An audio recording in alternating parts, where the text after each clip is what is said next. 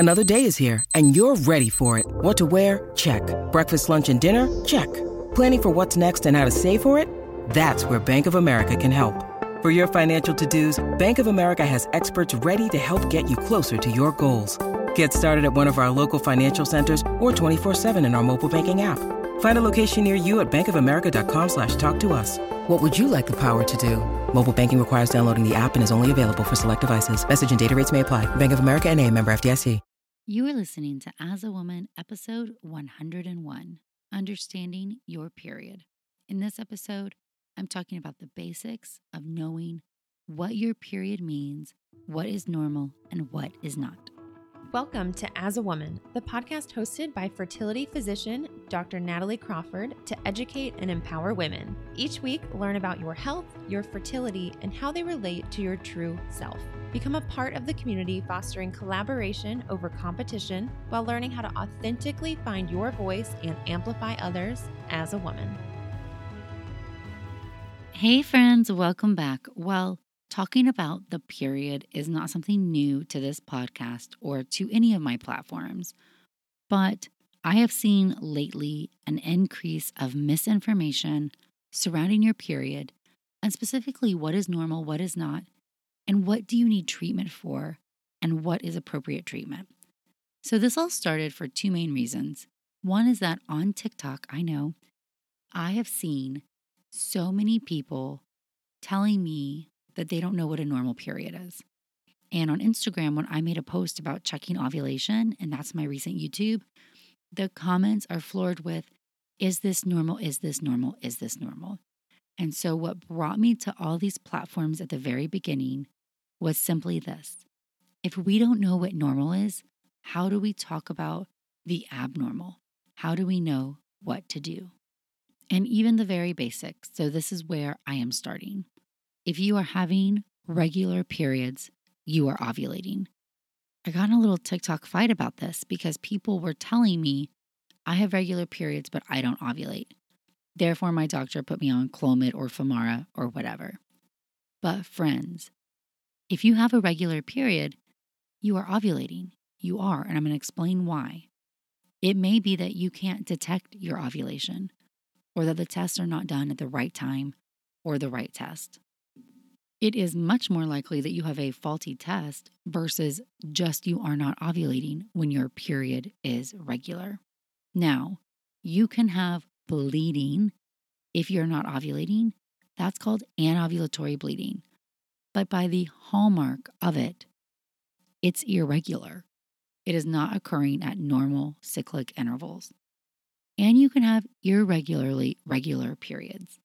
So I think most women think in their brain, oh, if my period doesn't come this month, if I skip full months, that's irregular.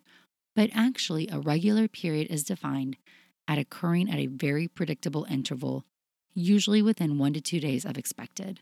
So if you are tracking your cycles, open your app up and see if the day that it is expecting your period to come, is your period coming within 1 to 2 days of that range? And look at your cycle links. Are your cycle links consistent? 27 days, 29 days, 28 days, all of that. So let's start some basics. What is normal and counting?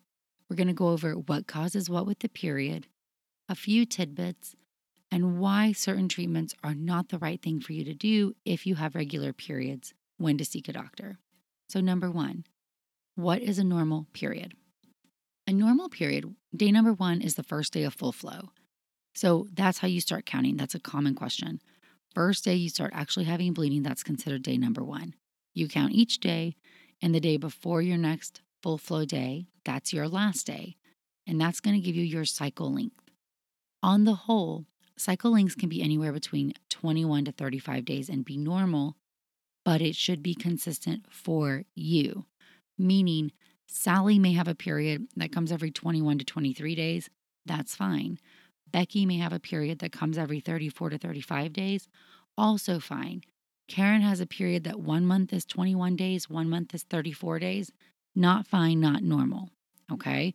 So even though anywhere within that range is normal and can be a sign of an ovulatory cycle, it should come at the same time point for you. So if it's hopping and shifting all over the place, that's a sign something may be off. So you want to know. On the other hand, periods that are longer than 35 days are rarely normal. That's far outside what most women will experience.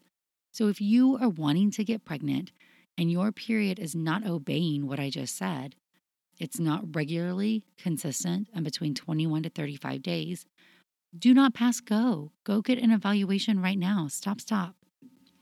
And your hormone experts, your reproductive endocrinologists all over the country, the number one thing we do to find out if you are ovulating is get a history. We get a really detailed menstrual history. That's going to tell us what we need to know. You don't see tons of us bringing you in for progesterone tests or doing these other things because a good menstrual pattern history is the number one most predictable factor that you are ovulating because nothing else gives you a regular period pattern. The end. It's that easy. I like it when my job is easy, so I will take that side of things. So what is a period? A period is an organized shedding of the endometrium, the lining of the uterus, because a pregnancy did not occur and the uterus wants to get ready for the next pregnancy. If we take the simplest version of the menstrual cycle explanation I can give, imagine you have a vault inside your ovary, and that's where all your eggs live. You guys know I love the vault analogy. Each month, a group of eggs comes out of the vault. In a given month, those eggs are either destined to die or to ovulate. So in a normal cycle, what happens is each egg is inside a follicle. The brain sends out follicle-stimulating hormone, or FSH. FSH is a well-named hormone. It stimulates a follicle to grow. As that follicle grows, it gets bigger. The egg inside it gets more mature and makes more estrogen. When it gets to the mature size, an egg makes about 200 picograms per milliliter of estrogen. When the brain has seen 200 picograms for 50 hours, so look, this isn't just hoo-ha, we actually know, then the brain says, hey, the only thing that makes this much estrogen is a mature egg. I'm going to now send out a surge of LH. LH is luteinizing hormone. LH tells that follicle to rupture, so the cyst ruptures and the egg is released. That egg then has to be picked up by the fallopian tube, fertilized if it's going to be fertilized or not. But that LH is the trigger to ovulate.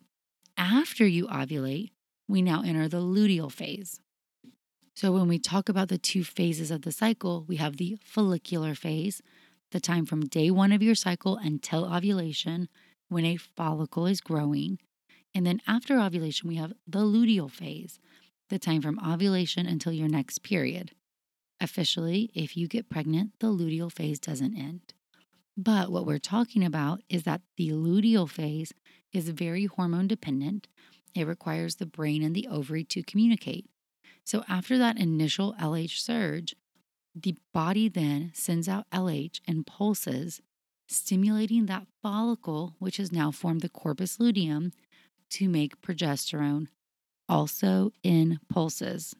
Also in pulses, guys, also in pulses. I'm going to come back to this because it's my number one pet peeve.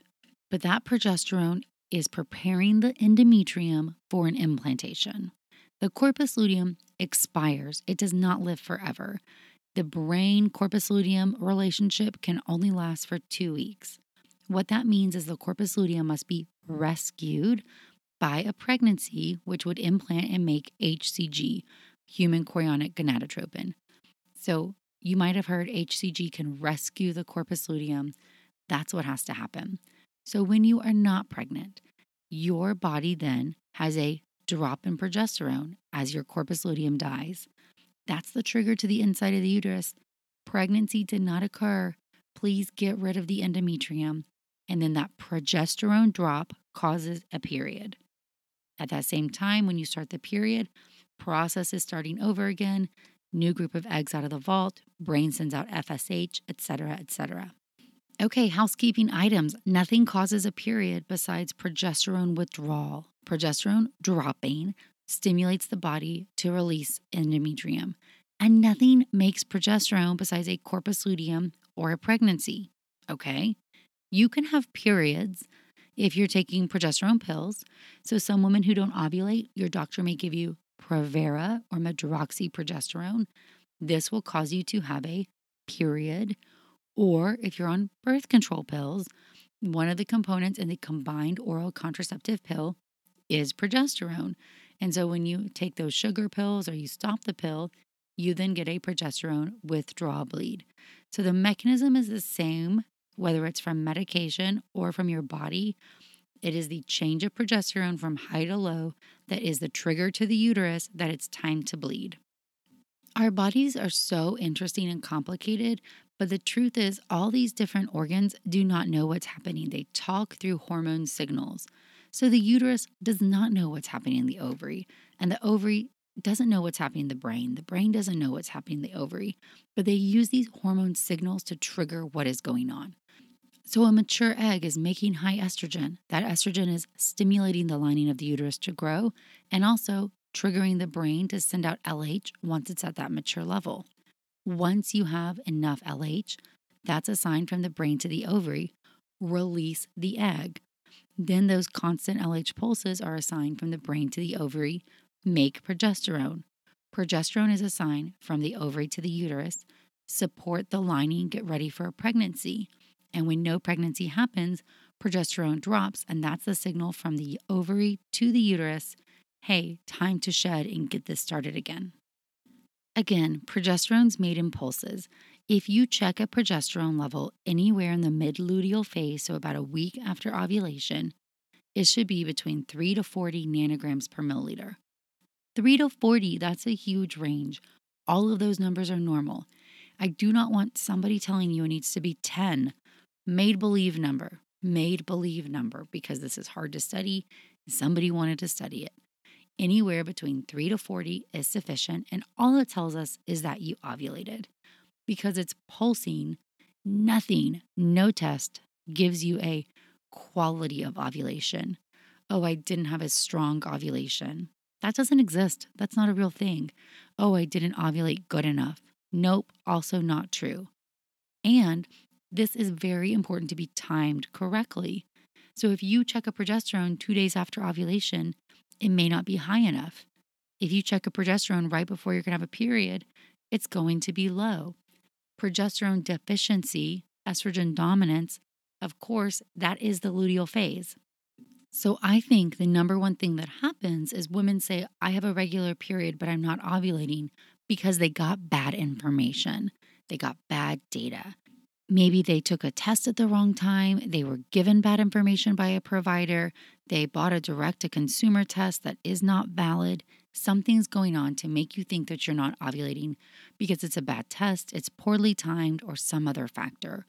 If your period's regular, you're ovulating. You are ovulating.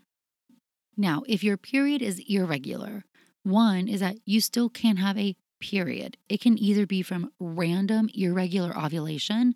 So at some point, a group of follicles comes out of the vault and is triggered by FSH. It just happens at unpredictable intervals. Or it's truly anovulatory bleeding. And now a word from one of our sponsors, Ritual. Did you know that women were excluded from clinical research policy by federal law until 1993? But women belong in scientific research. They're essential, and Ritual knows this. I choose Ritual multivitamin every day because it is easy to take, and I know that I am getting high quality and traceable ingredients in a clean and bioavailable forms. In fact, Ritual conducted a university-led human clinical trial for their Essential for Women 18+ multivitamin to assess its efficacy, and the results showed increase in vitamin D levels by 43% and omega-3 DHA levels by 41% in just 12 weeks. No my shady business. Ritual's Essential for Women 18+ is a multivitamin that you can actually trust. Get 25% off your first month at ritual.com/AAW. Start Ritual or add Essential for Women 18+ to your subscription today. That's ritual.com/AAW for 25% off. Thank you, Ritual. And now a word from one of our sponsors, Apostrophe. With the temperature starting to warm up, I'm so excited the summer is around the corner. and getting ready and looking forward to the summer months. But I know that when I'm outside enjoying nature, I need to pick up supplies to prepare myself for summer adventures.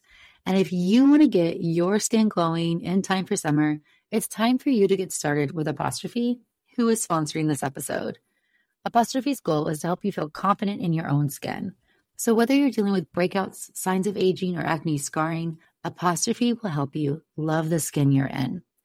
I personally love that you get access to an expert dermatology team, a tailored treatment plan. It's simple to sign up for your first visit, and there is no in-person appointment or trip to the pharmacy needed. We have a special deal for our audience. Get your first visit for only $5 at apostrophe.com/AAW when you use our code AAW. That's a savings of $15. This code is only available to our listeners. To get started, just go to apostrophe.com/AAW and click Get Started. Then use the code AAW at sign up and you'll get your first visit for only $5. Thank you, Apostrophe, for sponsoring this episode. And now a word from one of our sponsors, Quince. The weather's getting warmer, so it's time to say goodbye to jackets and sweaters and hello to shorts and tees. I wanted to update my wardrobe for the long haul without spending a fortune, and luckily I found Quince.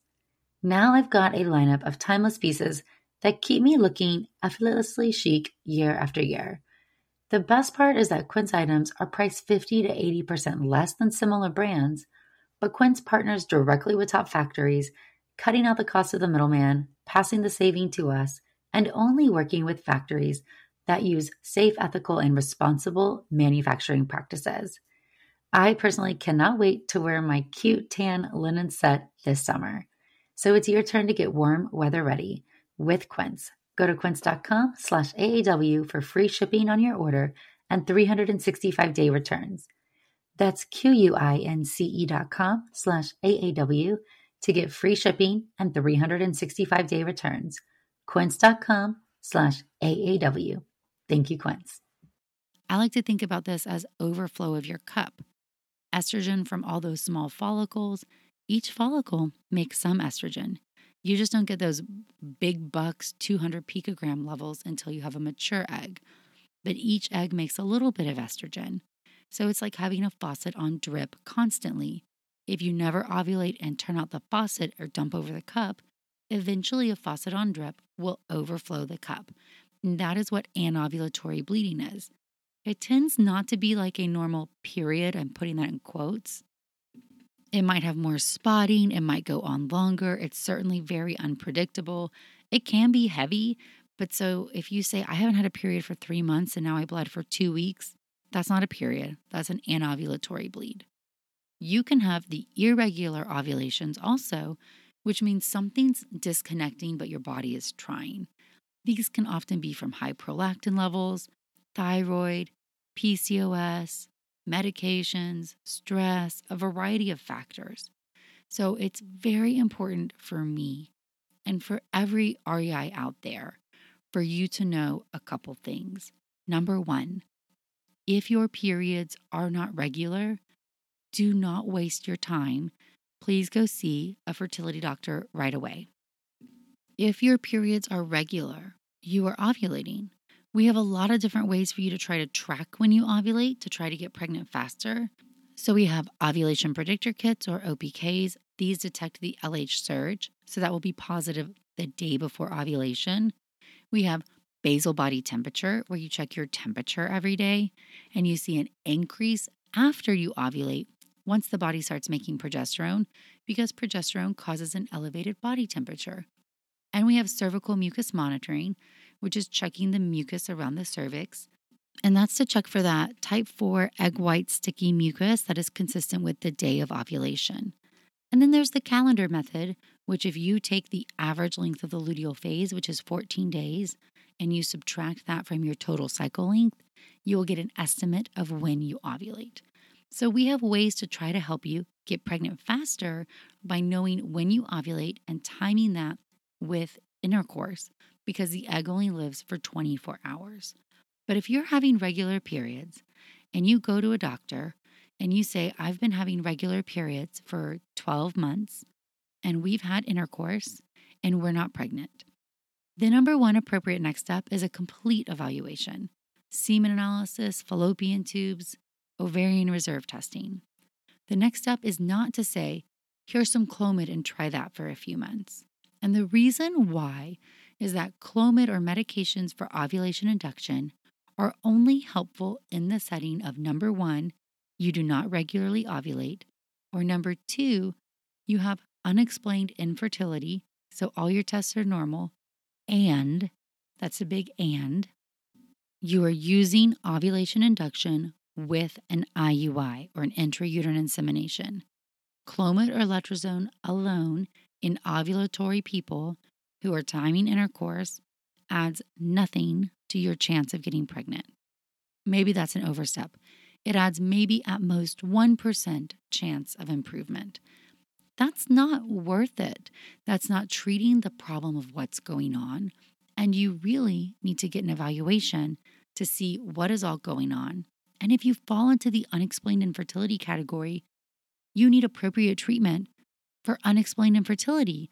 You don't need to be wasting your time doing something that none of us believe in for unexplained. A couple notes. One is that there are OBGYNs who mean well who are doing this, or family doctors or whoever you are seeing. And the reason why is I understand there are barriers to coming to see me or another fertility doctor. There is fear of the expense, of how much it will cost. Maybe there's not one in your town. And maybe your OBGYN or your doctor is trying to do everything they can to just get you pregnant. And Clomid is cheap and easy and overall low risk, so it seems like a no-brainer to them. However, they're not really trained the exact same way, and so they may not know the specifics. Some are fabulous, wonderful at infertility treatment and workup and management, and some got 3 weeks in their residency and don't feel comfortable with it.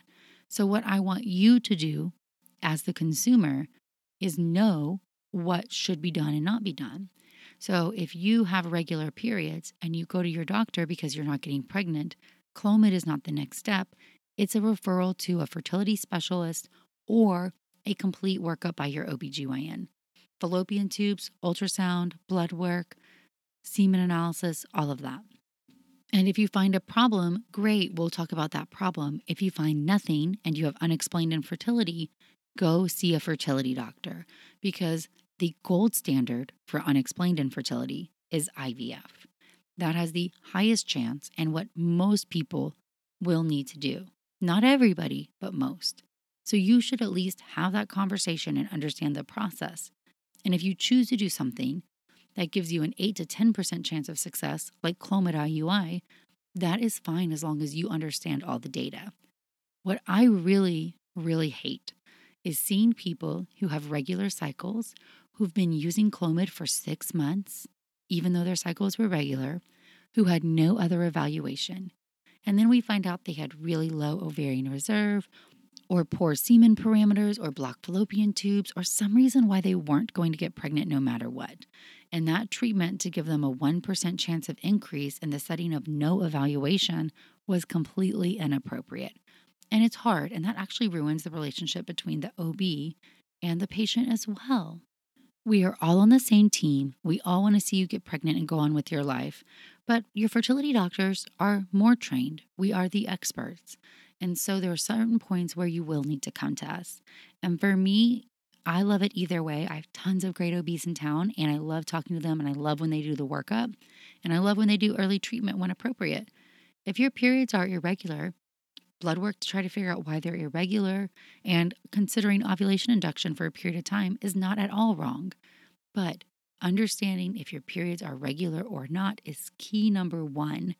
There was a study done that shows that most women believe their periods are regular. And then when they go back and they look at their app, they actually find out that they're not when they do tracking. I would favor this whole incidence is much lower now that we have apps on our phone and people aren't tracking on a calendar because it's just more intuitive to input information electronically. So I bet that's much rarer now. But a study did show people would report, I have a regular period. And then when asked about it, their period was not regular. A few other points. Luteal phase deficiency does exist, in my opinion. It's where a body doesn't make a great corpus luteum. and this is probably on the spectrum of ovulation dysfunction. So it's like an ovulatory disorder. Even though you're ovulating, the body isn't quite ovulating a strong enough follicle or making enough progesterone. And this can be seen with a short luteal phase or spotting in the luteal phase. It is debatable over if that actually impacts infertility, even though we can say this exists. Studies haven't correlated with those signs being lower in natural fertility. I can say this because I did all my fellowship research on a big population of women trying to conceive and looking at signs of luteal phase deficiency like bleeding or like a short cycle. And we didn't find a statistical correlation with infertility. It did look like there was a trend that the shorter your cycles were, the harder it may be to get pregnant, but not with spotting or bleeding at all. So very interesting. If you had spotting, you actually were more likely to get pregnant in the next cycle. So even though we can say something exists, it's uncertain if it's truly strong enough of a cause to cause infertility and what treatment is warranted for it.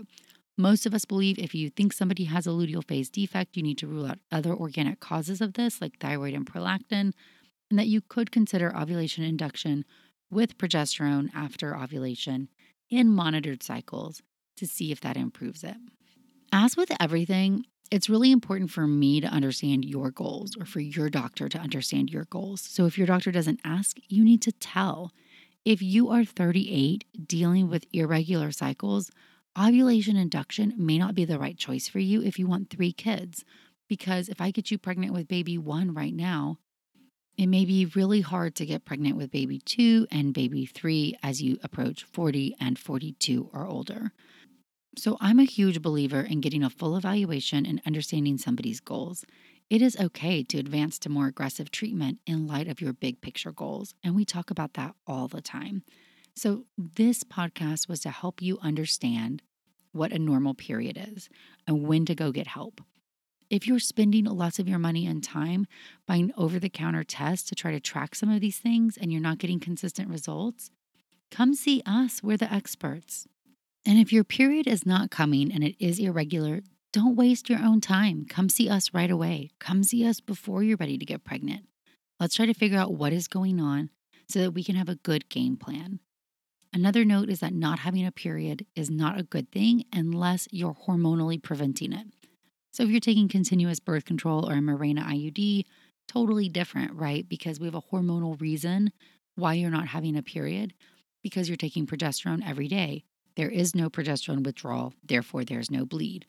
There's no physiologic reason why you have to bleed, except that if you are not taking progesterone, then your body should be bleeding.